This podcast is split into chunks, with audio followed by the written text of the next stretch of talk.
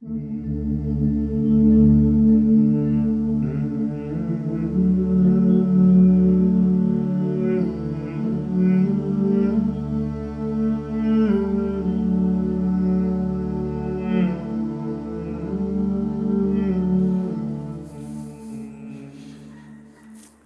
good morning, North Boulevard. You guys online, good morning to you. Happy Mother's Day. Give the mothers a round of applause. It's a great day. Hey, so uh, I want you to do something. I want you to do something. You can do this at home too if you have a, a woman present. I want you to, if you're kin to her, sister, husband, brother, if you're kin to her, I want you to reach over and grab the hand of a woman who's next to you, assuming she'll let you do that. Adam, why don't you take Julie from me there? Um, if you're sitting next to a woman and you're not kin to her, don't, don't do it.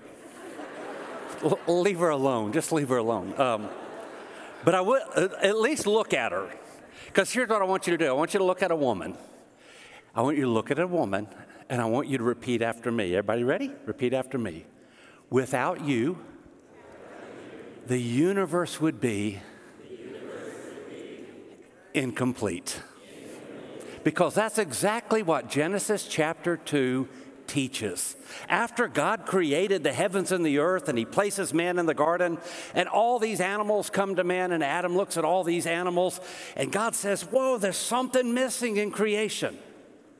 There's still something missing. And what was it that was missing? It was woman. And really, there's a sense of complementarianism or mutuality, if you will, or recipo- recipro- reciprocity. Ooh, I got it. Reciprocity.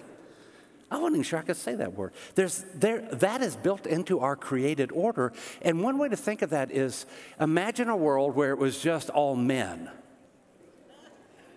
Like, even you men don't want that. Imagine a world in which, a world in which it was all women.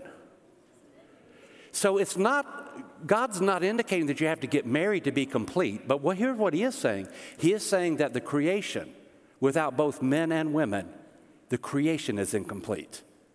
And that the crowning achievement of the created order in Genesis chapters 1 and 2 was the creation of women. And that's not patronizing to say that. I mean, it's a theological statement that God realized that this creation is not done until He creates Eve. And that's why wherever Christianity has gone, this is your first blank, women have been elevated, wherever the Christian faith has gone. So in the Roman world, there was a principle called patria potesta, which meant that the man had life and death authority over his wife or wives and his children. It was the Christian religion that ended that social structure.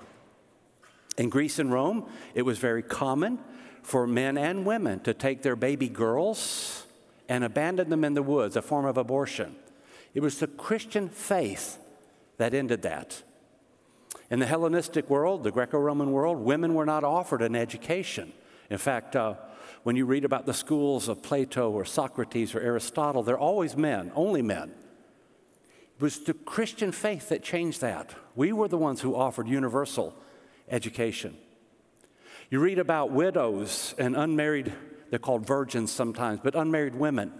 It was the Christian church that adopted so many of those unmarried women and those widows that they eventually founded religious orders in order to care for all of them. The thousands upon thousands of them, we call them convents today.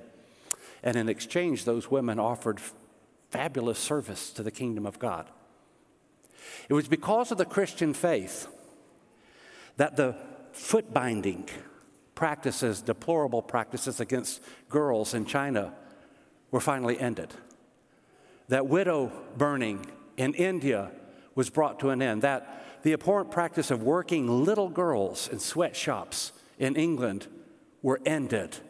The idea of human rights that we inherited from the Christian faith brought about things like the women's suffrage movement women's rights movements, the temperance movement. All of these were bequeathed to us as God's gift to humanity when God taught us that women are the pinnacle of God's creation. As Dorothy Sayers says, Sayers was a novelist and poet contemporary to um, C.S. Lewis, a friend of C.S. Lewis, by the way, who uh, was also a Christian, and she admired Lewis's writings, and so she did some of her own. Actually, some of Sayers' works are, are fascinating, fantastic, but fascinating as well. She made this observation about uh, Jesus and women. She said, Perhaps it's no wonder that the women were first in Jesus' life at the cradle and last at the cross. They had never known a man like Jesus. There'd never been such another. A prophet and a teacher who had never nagged at these women, who never flattered them or coaxed them or patronized them, who had never made jokes about them, who rebuked them without querulousness. That's an old English word we don't use much, but means he didn't nag at them, he just spoke truth to them. And she says, praised them without condensation, who took their questions and their arguments seriously, who never urged them to be feminine or jeered at them for being female, who had no axe to grind, and men, who had no uneasy male dignity to defend, who took them as he found them, completely unself conscious that Jesus comes to teach us that because all humans bear the image of God, which David Hunziker did a great job explicating last week, because all humans bear the image of God, we treat women right. That's what we do. And that's really the call of this lesson is for us to learn to treat women with honor, to have the challenge laid before us, to be reminded of it, and to aspire to it again in the cases where we've not been faithful to it. I'm going to say that I may be the only preacher of the 350,000 churches in the United States of America who is doing a Mother's Day sermon based on the late Bronze Age text of Deuteronomy chapter 21. And when you see this text, you might think to yourself, wow, I don't know what he was thinking. Um, but God gave me the text. And what I want you to see in this late Bronze Age text is actually this text, though at first glance won't appear to be. This text is a solid defense of the dignity and honor of women. But to do that, you need to understand a few things. You need to understand one more time what Old Testament law is actually up to. There are two kinds of Old Testament law. I don't want to just give you a lot of extra words, but you'll run into these if you do serious research. There's what's called apodictic law, that is moral law. These are just general principles, such as thou shalt statements. Those are general, timeless laws. A good example, thou shalt love thy neighbor as thyself. That's an apodictic law. The Bible gives us some of these, but it actually doesn't give us that many of them. These are timeless principles. The more common laws in Scripture are what's called casuistic or case law. This is how you handle a certain principle excuse me, a certain situation by bringing a moral principle into it. So casuistic law is an if this happens, then you should do that thing. And I want to make sure you understand that sometimes the if is not a good thing. It's not as though you're supposed to do the if part. I'll give you an illustration. If you have an accident, an automobile accident, then you should not leave without first giving your insurance information and your registration information, that sort of thing. Okay, this is a casuistic law that describes what you should do in the event of an accident. It's not recommending that you get in an accident. Like it's not a law that says, I hope you all have an accident. It's just a case law that says, if this were to happen, this is what I want you to do about it. It's an effort to bring a moral principle into a case situation. So, casuistic. Most of the Old Testament's case law. And the thing to remember about case law is it's not a recommendation. It's not as though God is saying, This is how I want everybody to live from now on. He's just dealing with a specific situation. And the three situations we find in uh, Deuteronomy 21, they're all case laws that have to do with women, but more than just women, but women especially in this text. The first case law if you marry a POW, you have to treat her with dignity. Now, that's going to be the big stumbling block for most of us because we're thinking, what? Wait, you marry a POW? You marry a slave? That's somehow a good Mother's Day text? Well, I just want to remind you of what I've said before. In the late Bronze Age, the era of Deuteronomy, nobody had the money to run prisons. They just didn't have the money for it. It's a luxury that we have. They didn't have the money for internment camps. So if you went to war and you, you defeated a town, what are you going to do with all the prisoners? You, there's no place to put them. So they just divvied them out. Everybody took one home with them. That's what's being envisioned in this scenario. Imagine you brought a woman home and you, you fall in love with her. What do you do? I want you to know in this case law, God's not saying, I hope that happens, or go out there and see if you can catch you a woman and fall in love with her. That's not what he's saying. What he's saying is, if this were to happen, here's how you got to do it. And what he suggests is, what not suggests, he orders, if you were to marry this woman, you're going to have to treat her right. You can't mistreat her, which, by the way, is revolutionary in the late Bronze Age. That's what we don't see. Because we actually live on the bright side of a long Christian tradition of human rights. But 3,400 years ago, they were on the dark side of that tradition. Those rights had not evolved yet. The second case study is what's called primogeniture and polygamy. So, this is a situation where imagine you have two wives, and by the way, he's not saying you should have two wives, he's just saying if you do. And you like this one, but you don't like that one. You can't take the inheritance that should go to this one and give it to that one. Why? Because it's dishonoring the woman. You cannot dishonor a woman that way. So the second text of Deuteronomy 21 is a text that teaches you you have to honor women. You have to treat them with respect and dignity. And then the third principle is the principle of the disobedient child. And in this principle, we're taught that if a child is so rebellious that you simply cannot control them, well, that's a death sentence. It's actually a very serious thing. So you can stand maybe one or two cells in your body getting sick.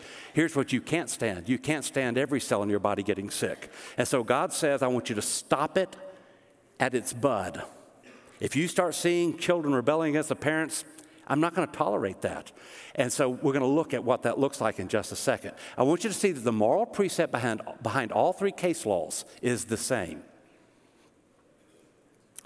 You must treat women with honor even the POW woman, she is not your property. You can't do what you want to do with her. You got to treat her with honor. If you've got two wives and you like this one and not that one, you cannot mistreat this one. And if you're a son and you think about rebelling against your mother, don't. You can't do that. As Moses mentions, it's not just the father who has to be obeyed in this text, but it's the son to the mother. Again, I don't know if there's any way for us to appreciate how revolutionary that is to say the son in the late Bronze Age has to obey the mother.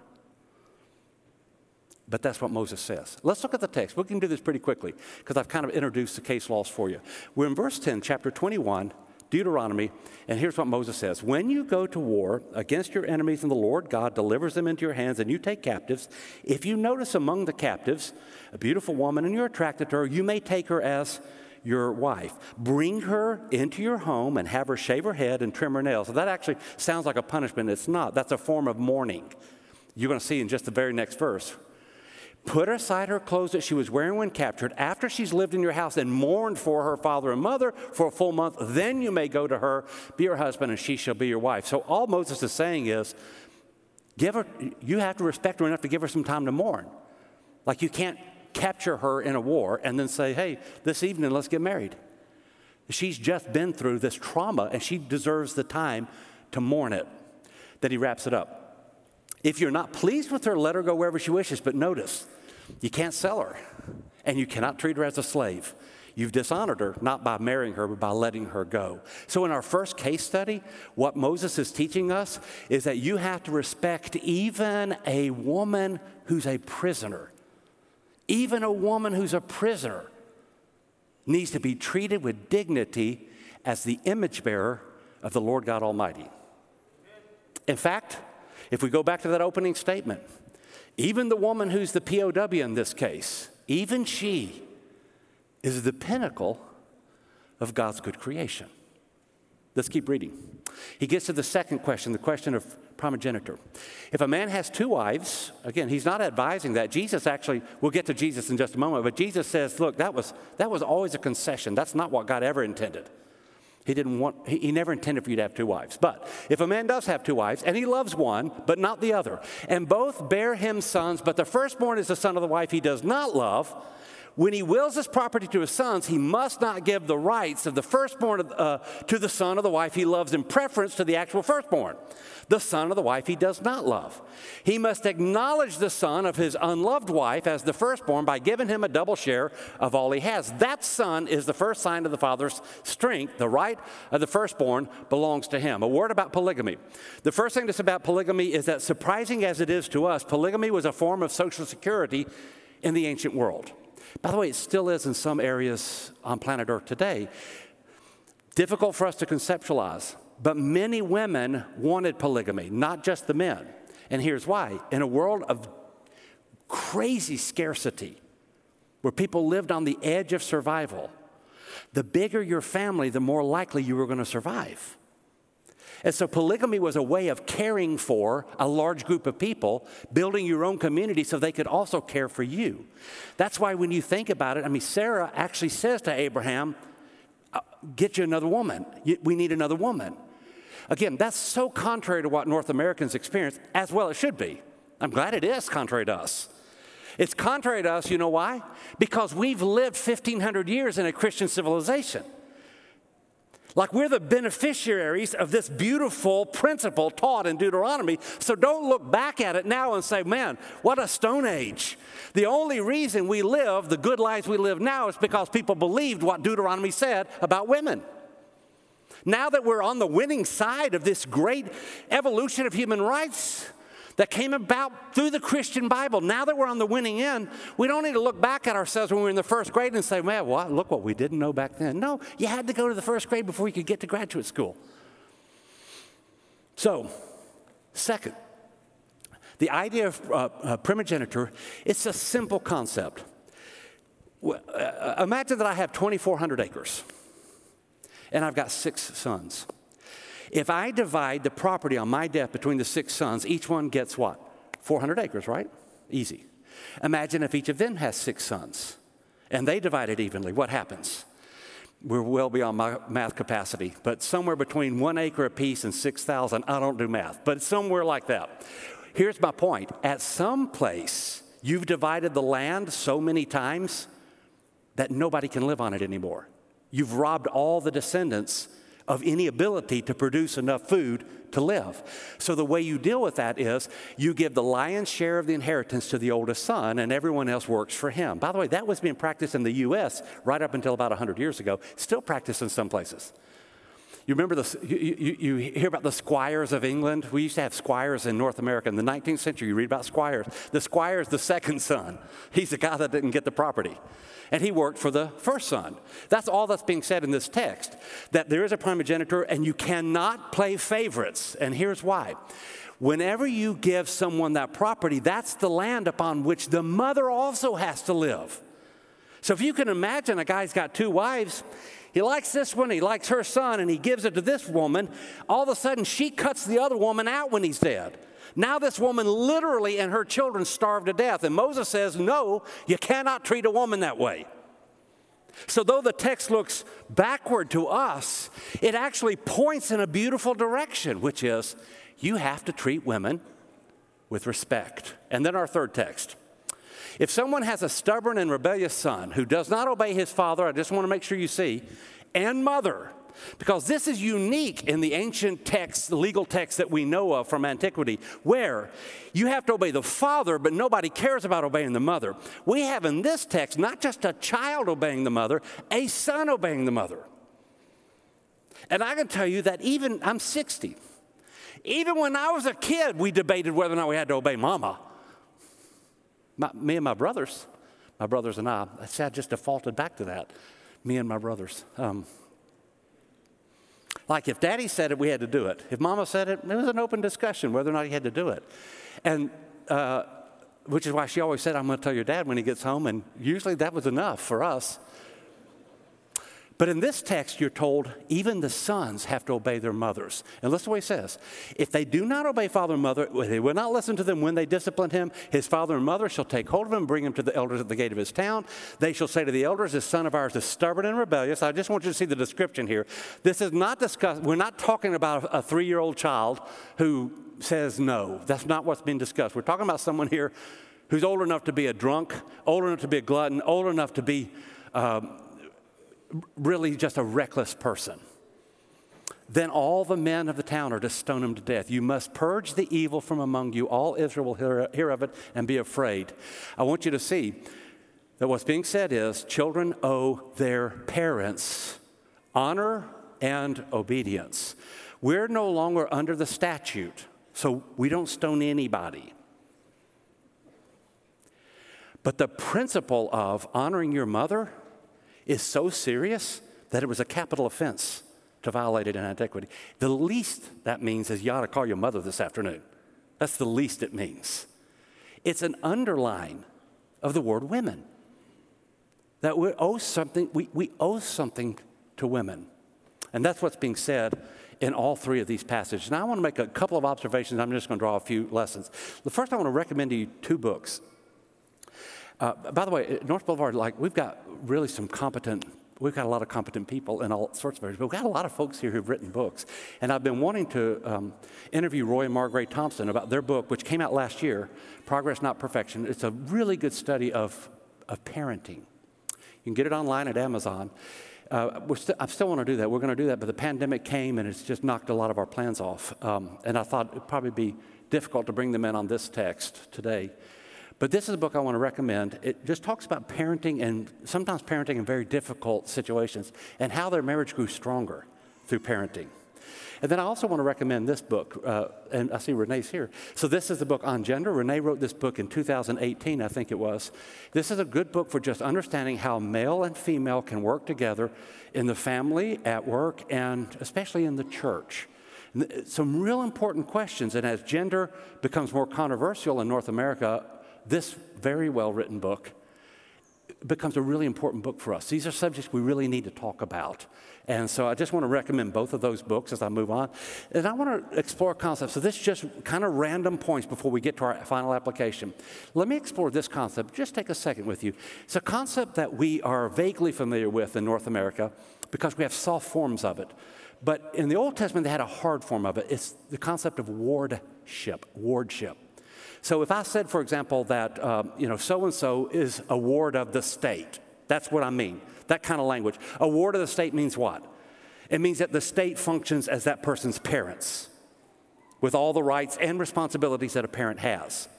So we still practice wardship in North America, but it's a very soft form of wardship. Which, by the way, I'm glad it's soft. I am not advocating going back to hard forms. I just want you to know we have the luxury of a Christian tradition that emphasizes autonomous freedoms. So, we have a whole system of rights built against wardship. But in the ancient world, most people lived in wardship, and most people liked it. Because wardship does this in a wardship society, I give my future to someone else. Remember, in a wardship society, there's such scarcity that if I'm in charge of my future, I'm likely going to starve to death. So you give yourself over to someone else, and in exchange, they protect you, defend you, and provide for you. What I want you to see is this is a very common arrangement. It's still a common arrangement today. When I take groups to Israel, if we go to the Arab side, the West Bank, or uh, Jordan, or someplace, uh, oftentimes what I'll say to the, listen carefully because this could be misunderstood. It's not, there's no statement about Arabs, a statement about wardship. What I'll say is every man on the trip is ordained to be a brother to every woman on the trip. And if I take a couple of women walking somewhere in the streets, I tell them, you got to link arms, and stay close to me. Here's why there's no problem with Arab men. But Arab cultures tend to have high, strong, shall we say, um, hard forms of wardship. And in an Arab culture, if a woman's not attached to a man, that means she's available. So if a woman's just walking around the streets of an Arab neighborhood without a man, it means she's available. So they're going to come up and ask you for a date. They're not going to hurt you, they just ask you for a date. They like you. And so, in order to prevent our women from getting the awkwardness of someone harassing them, I'll say, okay, stay close to a man. That's a wardship culture. By the way, that's not an ugly thing. That's just how most, most of the world has to live. Every woman in the Old Testament world was assigned to a man, or she probably was going to die. And the man, in, in response, was supposed to protect her, defend her, and provide for her. Now, when I say that about a wardship culture, you might think to yourself, oh, those poor women. But you need to know most Arab women like it. I mean, if you haven't paid attention, it's not like they're forced into it. Many of them like it. I'm, I'm, not defending it. I'm not criticizing. I just want you to know it's not the image we get of these poor, oppressed people. In fact, I want to show you how unpoor and oppressed they are. The Bedouin people in the Middle East until the last 30 years, lived lives that were unchanged for millennia. If you wanted to know what an Old Testament person lived like, all you had to do is go visit a Bedouin. Because their lives have not changed a bit in thousands of years. All that, by the way, that's not true anymore because they started getting cell phones about 20 years ago. And no joke, now you go to Bedouin village and they all got cell phones and they have, uh, they have GMC trucks and, you know, Dodge Rams. And it's just so weird to see, but everything else is the same. So if you go visit a Bedouin camp today and you just interact with the women when you can, and by the way, you have to be really cautious about it because remember, every woman's assigned to a man and the, the men are protecting the women from you being aggressive with them. Here's what you'll see. This is an image of a Bedouin woman. This photograph was taken in the year 1900. It was colorized just to bring it to life. When you look at this woman who grew up in that strong wardship culture, do you see a poor, feeble woman who's scared of the world and deeply oppressed? And uh, no, not at all. I mean, this, this woman's got a look on her. I mean, she could whoop me. This is a strong woman. When you look at the women of the Old Testament, they're not like whooped puppies, they're strong women. They're strong, they're smart, they're bold. I just want to make sure we get that because I don't want us to have the wrong vision of what the Bible says about women. You got a woman like Deborah who's, you know, who's who is so brilliant that the commander of the armies has to go to her and say, Will you fight my enemies? And she says, You know, no, you, you idiot. It's your job. But I'll sit on the mountain and pray for you.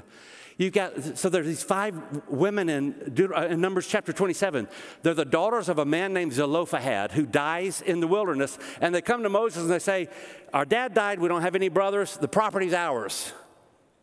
Again, that's not strange to us because we live on this side of a Christian tradition. But on the other side of the Christian tradition, that was a really bold thing to do to go to the absolute appointed prophet of God and say, That's our property.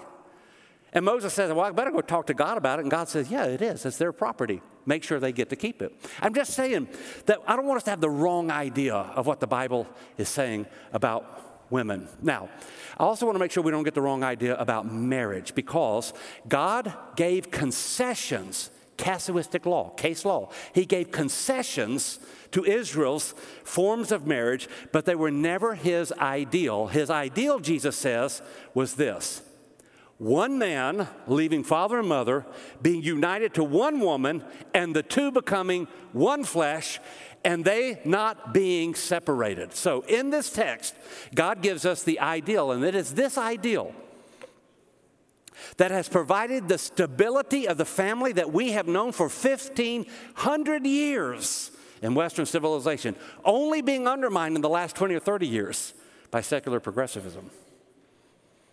But for, a hundred and, for 1,500 years, this text guided the West to build the most stable form of family the world has ever seen one man, one woman, in a committed married relationship for life. And then Jesus goes on to say, because the Pharisees say, well, that's what the Bible says, then why did Moses allow us to get a divorce? Which he does in 21, remember? And in 24, he talks about divorce again. They actually bring up Deuteronomy. They bring it up, the Pharisees, and they challenge Jesus on this. And Jesus said, Yeah, yeah, yeah, Moses did permit you to do this divorce, but he did it because you had hard hearts. It was never God's intention that we casually enter into these relationships, that we divorce our spouses, that we have more than one spouse. Those were never God's intentions. God's moral absolute is that we do it the way he did it at the beginning, which was one man, one woman in a committed married relationship for life, where the woman is the pinnacle of God's creation. It's Mother's Day. And we want to learn to treat women right. So I thought about like a top 10 list of ways to treat women right from the scripture. And I thought, you know, if just a man reads that, already you got a man talking about women on Women's Mother's Day, and it's already weird. So I just thought, if I'm going to do a top 10, I'm going to get a woman to do it for me. So I want to ask you to join me in inviting the lovely Mrs. Young to the stage to read our top 10 biblical ways to treat a woman. Come on up and be nice. Be nice. Because it gets hot when you come up here. I can't tell you how hot it gets. so, uh, this is my wife, Julie. Y'all know Julie? And so, um, all right, we're gonna do we're gonna do we're gonna do top ten ways uh, in the Bible to treat a woman. Anything you need to say before we go into this? Well, do you see that row right there? Yes. That's the best Mother's Day ever. I got my kids all here. And me too, right? Oh, yeah, Yeah, yeah. me too. Okay, so a biblical ways to treat a woman. Let's start with number 10. Should I like scream it like you do? I knew this wasn't going to go well. okay. I If you are a child, obey your mother. Very important. Obey your mother. Obey your mother, yes. uh, number nine. If you are an older woman, train younger women to live by Christian virtues. If we're gonna- I want to come back to that in just a second.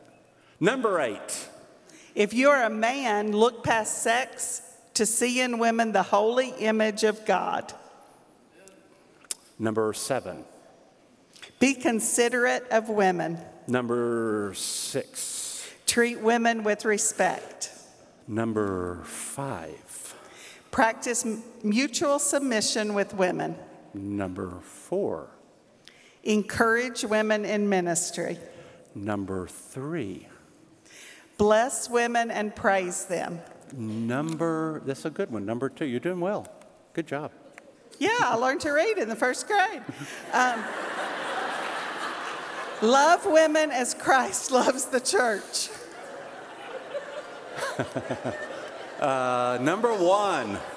See, see the respect? I'm modeling respect right now. I'm not even, I haven't said even half of what I was thinking. So, number one. Number one.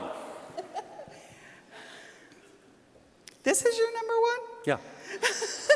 I think number one is don't forget to say Happy Mother's Day.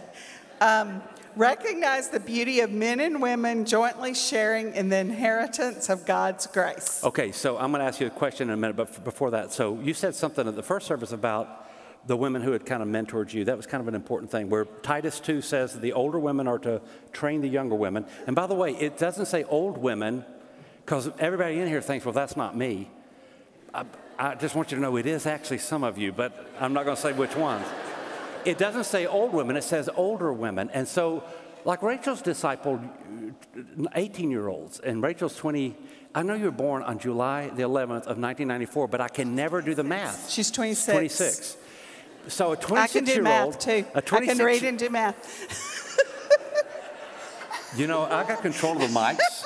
if I just signal them, they turn that thing off. Um, a 26 year old can train an 18 year old. I'm saying that because I don't want you to think, well, I'm not old, so I don't have to do that. No, if, if you've raised your children and you're 43 years old, I guarantee you there's some struggling mothers who would love it if you would invest in their lives. Um, I mean, that's a, such an important thing. So, comment on that because you did at the first service. Or did I already say what you would have said? I think so, but um, there were definitely some women that poured into me, uh, and I appreciate it so much. Uh, Sarah Jenkins, who's passed away, Gloria Daniel, Ruth Mays, Ann Beatty, Nancy Webb, Joanne Coggins, so many, so many women poured into me, made me a better mother and wife, and I'll forever be grateful. Are you, are you holding back on what one of them advised you when you were really struggling? Do you remember you were Oh, really I struggling? remember a time when I was struggling as a young mom with two children still in diapers. Was it, was it both of them or just one of them? Sorry. okay, I'm over here if you need me. Well, you know, I'm glad I don't live in the Bronze Age. Um, and I noticed in that verse that said the men were the ones doing the stoning. There is no way on earth a mother would do that. You know, I do want to say, and we need to we need to start bringing this down. But I do want to say, there's no evidence of that that anyone ever stoned a son. I mean, historically, there's no evidence that text ever actually was carried out. Oh, good. That's I'm good. saying that because who would bring their son down and say, Right. "We're done with them"? right. Um, so, That's good. okay, one, oth- one last thing. It's Mother's Day. You got a warm, heart, heartwarming Mother's Day encouragement for us? Best Mother's Day you had? What was it? Well, today's the best Mother's Day I've ever had. John and Mackenzie, Rachel and Dalton, Adam, they're right there on that row. And um, Luis is here too. And it's the best Mother's Day I've ever had. They're with me at church. That's the best thing you can do for your mother. Tell her thank you. Thank you. Awesome. Good job. Take that down here.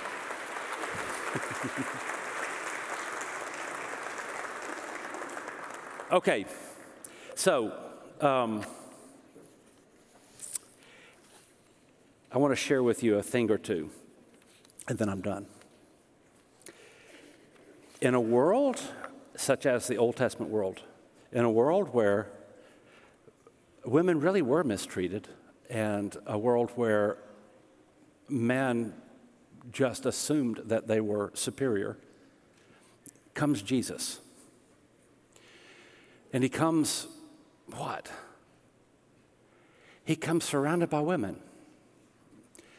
Born to a woman who sings this amazing song about the grace of God resting on her, and from now on she says, All generations will bless me a world where the very first witnesses of the resurrected Jesus were, were, women. A world where women served as prophets, where they taught, where they prayed. A world where women hosted the church services in their homes. Uh, a world where maybe the most important social words in all the Bible, listen to this, maybe the most important words for, for social society, for, for civil society ever uttered in the Bible were these Men, treat your wives as you treat your own bodies. Do you have any idea what that sentence did to civilization when men suddenly realized, I owe something to a woman? In a world like that comes Jesus, who teaches us you got to treat women right.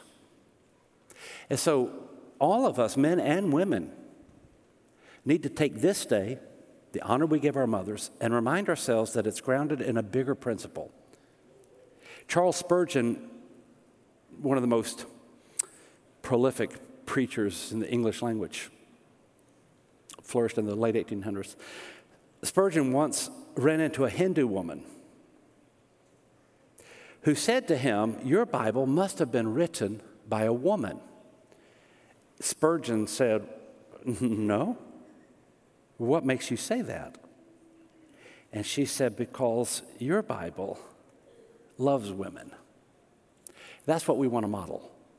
Where we've fallen short, maybe especially we men, like this is a good day to say, hey, you know what?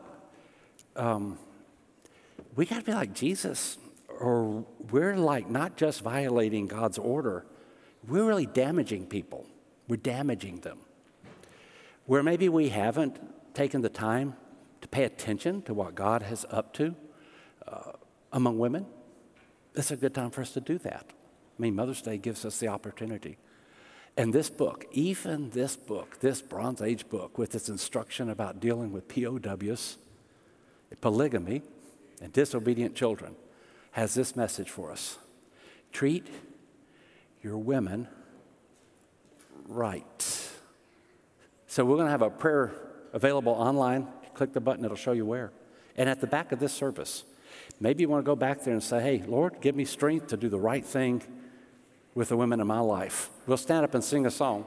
And if we can help you do that, go back to the back and they'll assist you. Let's stand up. John, let's sing.